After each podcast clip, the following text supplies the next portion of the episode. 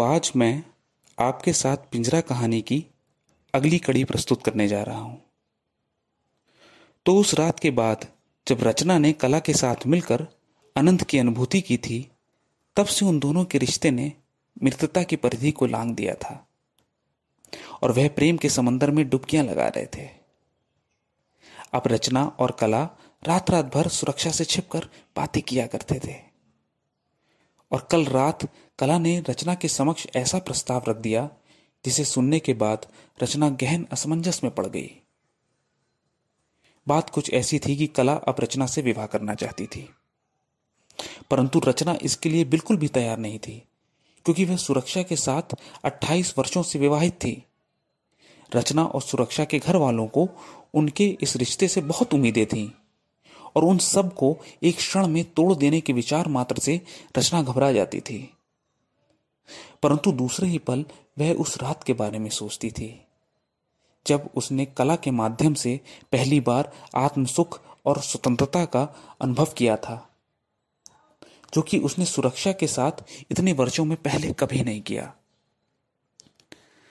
रचना रात भर कला से बात करने के पश्चात तड़के सुबह उठकर अपने घर के आँगन में आ जाती है।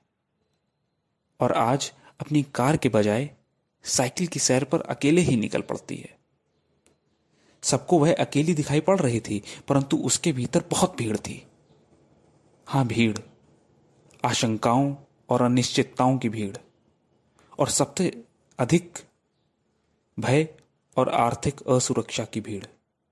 इतनी भीड़ की उसमें स्वतंत्रता से पूर्ण कला के पैर रख पाने की भी जगह नहीं थी।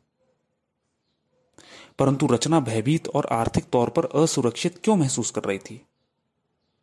वास्तव में उस रात जब उस कला के माध्यम से करोड़ों लोगों में व्याप्त हुई थी, तब उसे तालियाँ और प्रशंसा तो सबसे मिली थी, जिससे उसकी आत्मा को अत्यंत तृप्ति मिली थी। परंतु उस रात उसे घर आकर भूखे पेट ही सोना पड़ा था। उस रात उसकी आत्मा की भूख तो शांत हुई थी, परंतु पेट में अन्न का एक दाना भी नहीं गया था।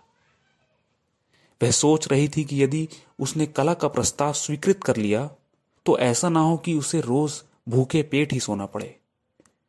और ये एक दो दिन की बात हो तो चल भी जाए, परंतु ऐसी रातें कितनी और होंगी, इसकी कोई निश्चित समय सीमा नहीं थी। रचना आज मौन अवश्य थी, परंतु भीतर से वह चीख रही थी। क्या विचित्र चीख थी वो, जो सिर्फ़ उसे सुनाई दे रही थी।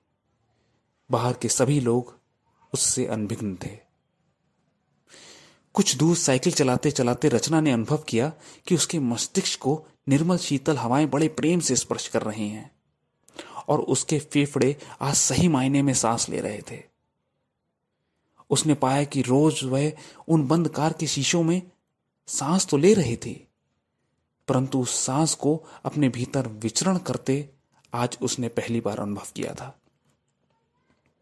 उसे आज ऐसा लग रहा था कि न जाने कितने वर्षों बाद उसने आकाश को देखा हो, चिड़ियों की आवाज़ सुनी हो, सूर्य को बादलों के बीच से निकलते देखा हो, किसी बूढ़े को चैन से धूप में अखबार पढ़ते देखा हो।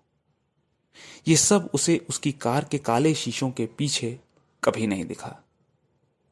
वह सोचकर स्तब्ध थी कि 28 वर्षों के सुरक्षा के साथ बिताए विवाहित जीवन ने उसे जीवन के मूल अनुभूतियों से इस कदर विमुख कर दिया था कि आज उसे सूर्य भी अजनबी जान पड़ रहा था। वह प्रकृति के साथ भौतिक रूप से अवश्य थी, परंतु आत्मिक रूप से वर्षों से विरक्त थी। वह तत्काल अपनी साइकिल घुमाती है और पूरी ताकत से तेज गति से वापस अपने घर की ओर ले जाती है। उन साइकिल के पहियों को देखकर ऐसा लग रहा था कि रचना उन्हें अपने घर की तरफ़ नहीं, बल्कि अपने कुंठित वर्तमान से स्वतंत्र भविष्य की तरफ़ ले जा रही हो। पसीने से लथपथ वह हर सड़क को पार करती हुई घर के नीचे पहुँचती है और हर बड़ाहट में सीढ़ियाँ चढ़कर चार पाँच घंटियाँ एक ही बार में बजा देती है। सुरक्षा घर का दरवाज़ा खोलती है? आज सुबह से तुम कहाँ गायब थी?